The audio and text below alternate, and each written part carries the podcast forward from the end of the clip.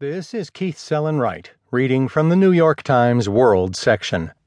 Attacks in Kabul keep wall builders busy, turning city into labyrinth.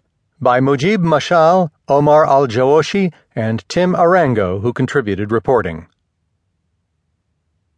After bombings in Kabul these days, new concrete blast walls go up, taller than the ones before.